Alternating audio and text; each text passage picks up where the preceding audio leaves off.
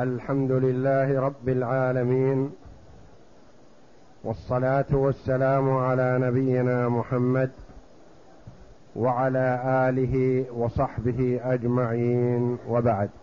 بسم الله. بسم الله الرحمن الرحيم. قال المؤلف رحمه الله تعالى فصل الحكم الثالث أن للحاكم بيع ماله وقضاء دينه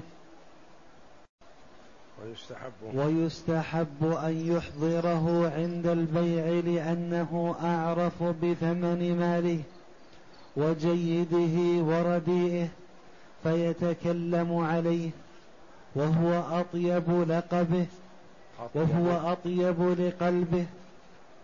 قول المؤلف رحمه الله تعالى فصل الحكم الثالث. الحكم الثالث من الأحكام التي تترتب على الحجر على المفلس. وتقدم لنا أن المفلس هو من عليه ديون أكثر مما بين يديه من مال.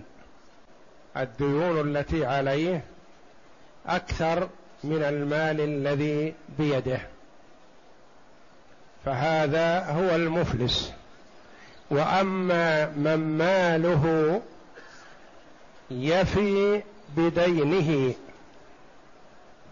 فلا يسمى مفلس بل يؤمر بسداد دينه ولا يحجر عليه وإنما الحجر على من الديون التي عليه أكثر من المال الذي بين يديه. هذا فلس الدنيا وفلس الآخرة والعياذ بالله أشد وافظع حينما قال النبي صلى الله عليه وسلم للصحابة رضي الله عنهم أتدرون من المفلس؟ قالوا يا رسول الله المفلس فينا من لا درهم له ولا متاع ما عنده شيء من حطام الدنيا. وقال النبي صلى الله عليه وسلم لا ولكن المفلس من أمتي من يأتي يوم القيامة بحسنات أمثال الجبال.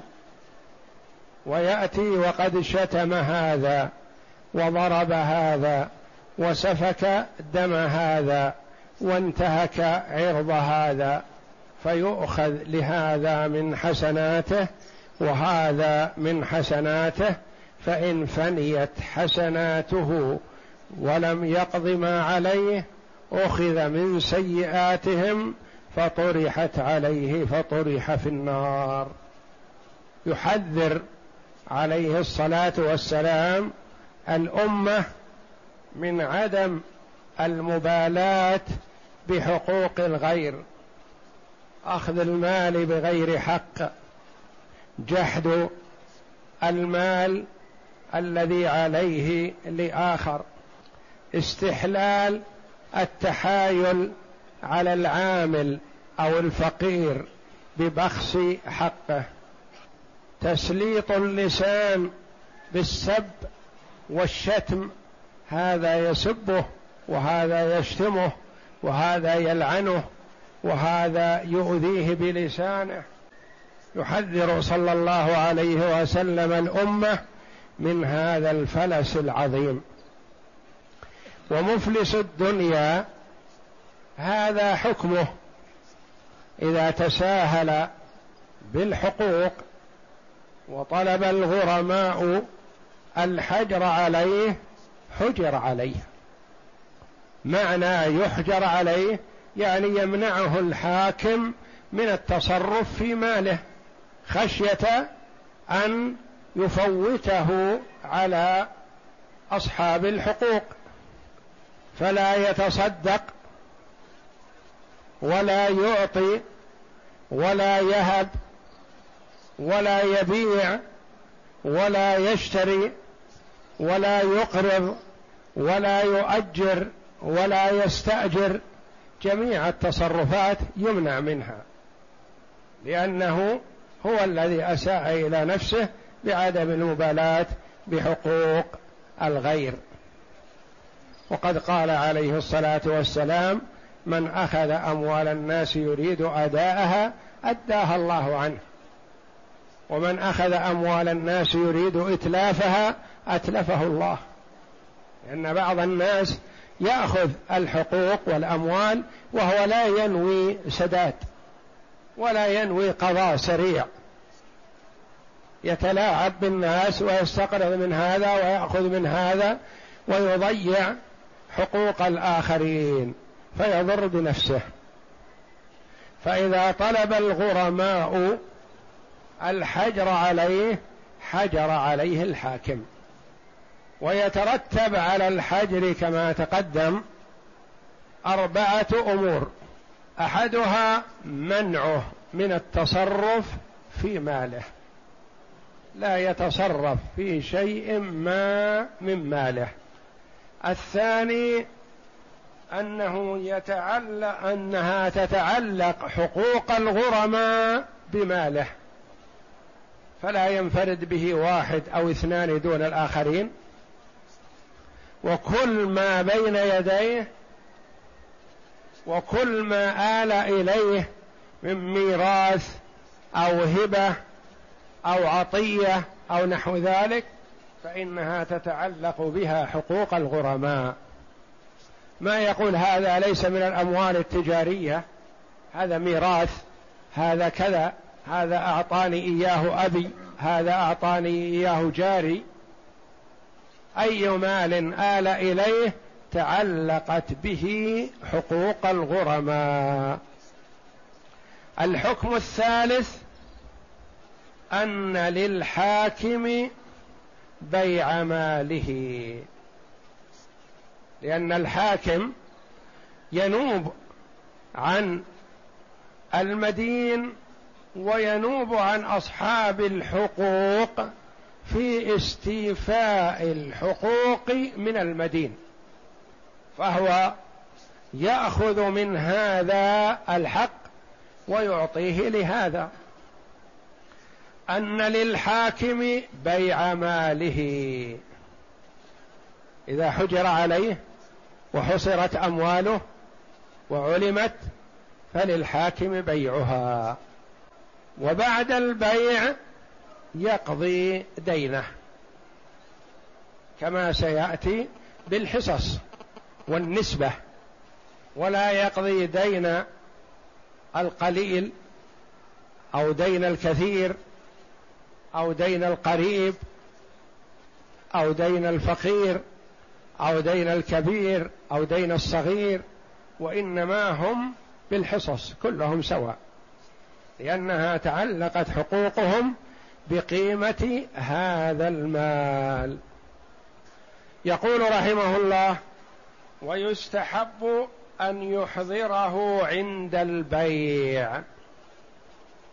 ربما يكون سجين أو غير سجين أو مسافر أو حاضر أو لا يعلم متى سيباع ماله يستحب أن يحضر وأن يعلم بأنه سيحرج على مالك غدا في وقت كذا في مكان كذا فاحضر. لأمور لأنه أطيب لخاطره. إذا حضر فلا يقول مثلا باعوا هذه البضاعة برخص. باعوا السيارة مثلا بأقل من قيمتها. أنا لو حضرت ما رضيت بهذا البيع. ثم إنه يعلم الأصل من بضاعته والتقليد. يعلم الغالي والرخيص. لأن الناس قد يظنون أن هذا شيء متوسط الحال بينما هو من النوع الجيد. فهو يشرحه لهم ويبين لهم أن هذا من النوع الجيد وليس من النوع الرديء أو المتوسط. فهو أعلم بماله فيتكلم عليه وهو أطيب لقلبه. إذا وقف السوم ووقف في الزيادة في البيع يقنع. ما يقول استعجلوا في بيعه باعوه قبل أن يستكملوا من يريد الزيادة من الناس وهكذا. فإذا كان حاضر يكون أطيب لخاطره. ويحضر الغرماء. وكذلك يحضر الغرماء. من هم الغرماء؟ أصحاب الحقوق. يحضرون عند البيع. لأنه ربما يكون لهم غرض في شراء شيء ما فيزيدون في القيمة. وعند البيع نستحب أن تزاد القيمة لأن في زيادتها براءة لذمة المدين وإعطاء لأصحاب الحقوق حقوقهم. وربما وجد بعضهم عين ماله لم يتغير ولم يستلم من قيمته شيء فيكون أحق به ولا يباع كما سيأتينا بالتفصيل.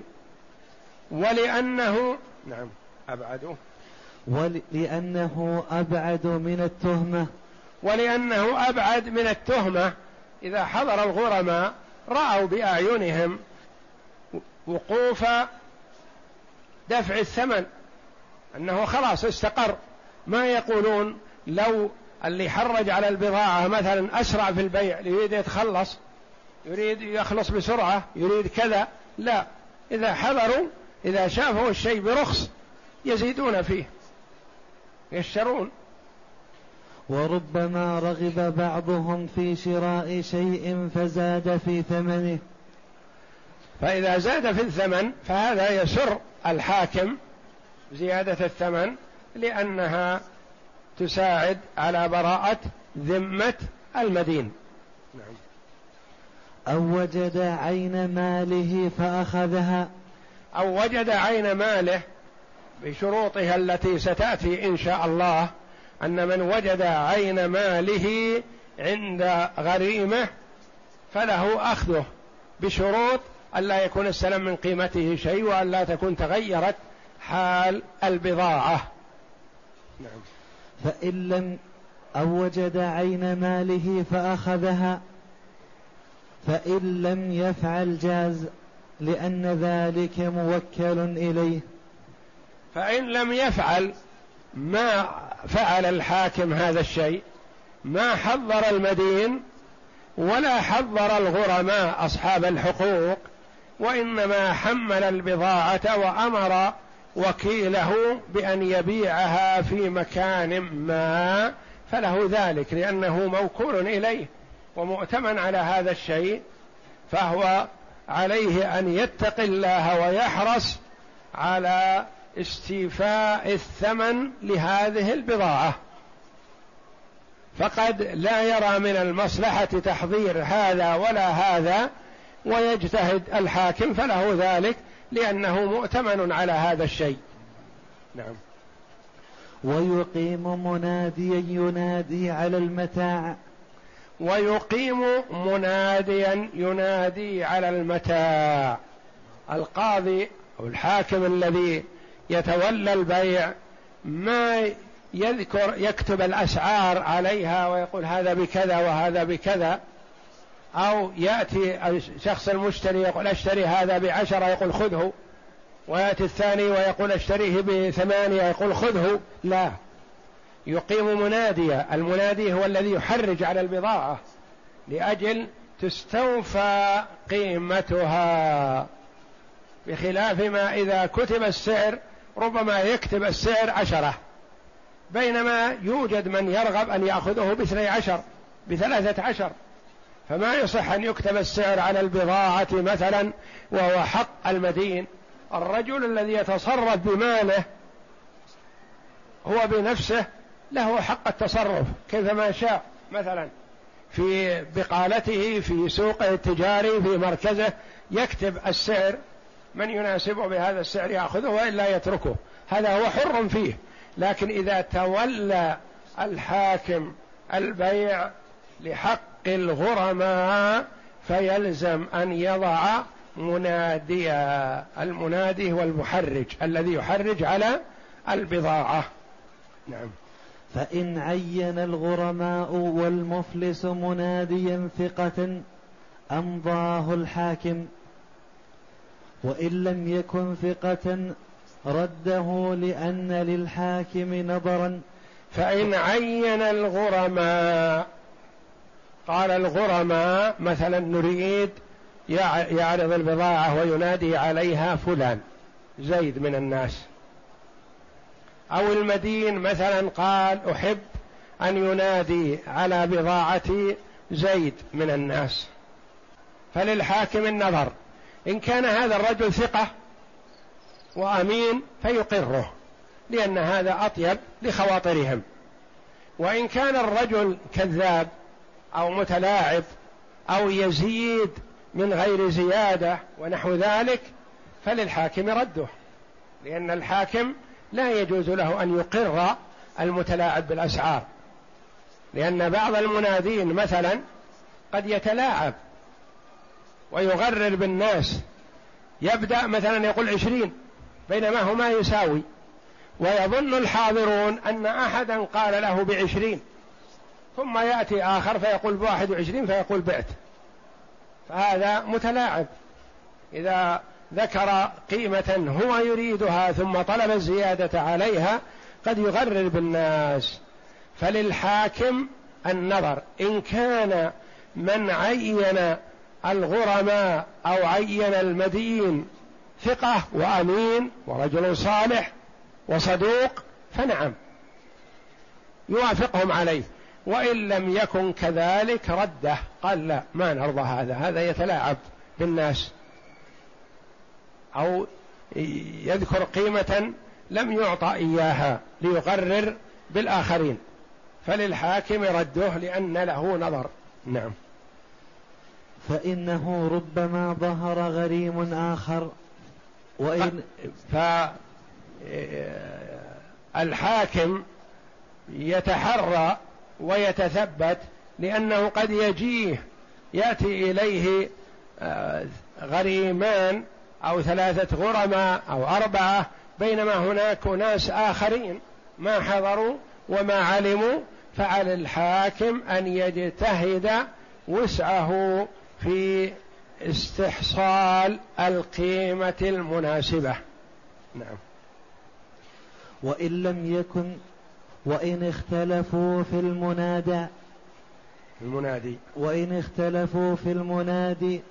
قدم الحاكم أوثقهما وأعرفهما فإن اختلفوا في المنادي. قال المدين مثلا أريد أن يحرج على بضاعتي زيد. وقال الغرماء أصحاب الحقوق نريد أن يحرج عليها عمرو. ما نثق بزيد. وكل واحد ما هو واثق بصاحب الآخر. اختلفوا. الغريم أو الغرماء رشحوا شخص والمدين رح رشح شخصا آخر. فما موقف الحاكم حينئذ؟ يختار أوثقهما وأصدقهما. لأن النبي صلى الله عليه وسلم قال البيعان بالخيار ما لم يتفرقا. فإن صدقا وبينا بورك لهما في بيعهما. وإن كذبا وكتما محقت بركة بيعهما. فالله جل وعلا تعبدنا في البيع والشراء والمعاملة مع الخلق كما تعبدنا بالصلاة والصيام والزكاة والحج. الإنسان يدخل السوق للبيع والشراء وهو متق لله تبارك وتعالى. فإذا اتقى الله وصدق في قوله وأبين السلعة وأظهرها على حقيقتها ولم يموه ولم يخف العيب فإذا ربح فيها ولو ربحا يسيرا فالله جل وعلا يبارك له فيه ويجعل فيه الخير والبركة ويجعله عونا على طاعته. وإن كذب وكتم وجحد العيب وموه وقال أعطيت كذا وهو لم يعطى أو قال اشتريته بكذا وهو لم يشتريه بكذا وإنما لأجل كسب أكثر. يقول النبي صلى الله عليه وسلم محقت بركة بيعهما. ما في بركة حتى لو ربح فيها العشر عشرين. فما فيه بركة يكون خسارة. فيجمع المال ويكون إما عونا على معصية الله تبارك وتعالى أو يكون مالا حرام فيضعفه عن طاعة الله أو يجمعه للحريق أو للغرق أو للسرقة أو للنهب أو للتلف وهكذا. فالبركة إذا حلت بشيء نفع صاحبه نفعا عظيما وإذا نزعت البركة من شيء فلا خير فيه. نعم. فإن تطوع بالنداء ثقة لم يستأجر لأن فيه بذل بذل الأجرة من غير حاجة. فإن تطوع بالنداء ثقة لم يستأجر. يعني ما يجوز للحاكم أن يستأجر شخصا للنداء على هذه البضاعة وهو يجد إنسان محتسب. يأتي شخص من أهل السوق مثلا ثقة صالح محتسب يقول هذا جارنا هذا صديقنا هذا عزيز علينا أفلس. فأنا أحب أن أساعده ولو بالحراج على بضاعته بدون شيء. ما أريد مقابل لهذا مساعدة. فهل يسوغ للحاكم أن يستأجر مناديا وهو يجد مناد بلا أجرة؟ لا ما يسوغ له ذلك. فإن تطوع بالنداء ثقة لابد أن يكون المتطوع ثقة. أما إذا كان كذاب أو لعاب أو صاحب هزل فلا لأنه يضر بالبضاعة. لم يستأجر لأن في الاستئجار بذل الأجرة من غير حاجة. يعني يبذل أجرة للمنادي مع أنه يجد شخص ممكن أن ينادي بدون أجرة. نعم. وإن عدم بذلت الأجرة من مال المفلس. وإن عدم ما وجد متطوع. ما فيه منادي إلا بشيء. يقول آخذ بالمئة ثلاثة خمسة أربعة سعي. حق البيع. من أين تؤخذ هذه العمولة عمولة المنادي؟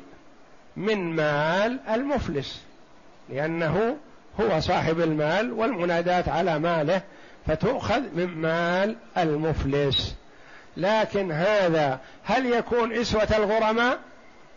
أم يعطى قبل قبل أن يعطى الغرماء حقوقهم؟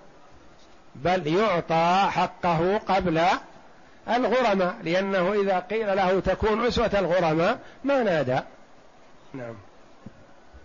لأن البيع حق عليه ويقدم على الغرماء بها. يعني يقدم على الغرماء أجرته. بالأجرة. نعم. لأنه لم لو لم يعطى لم ينادي. ما يرضى أن ينادي ويكون نسوة الغرماء.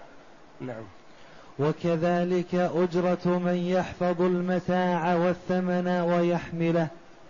كذلك المصاريف التي تلزم لهذا البيع مثلا كحفظ البضاعة مثلا.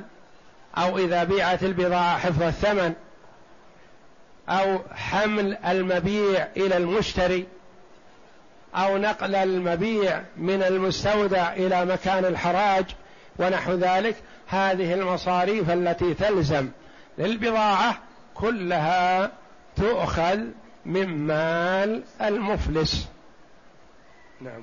ويباع كل شيء في سوقه لأن ويباع كل شيء في سوقه. يعني ما يجوز للقاضي أو الحاكم الذي يتولى البيع أن يجمع البضاعة بأنواعها ويحرج عليها في مكان واحد.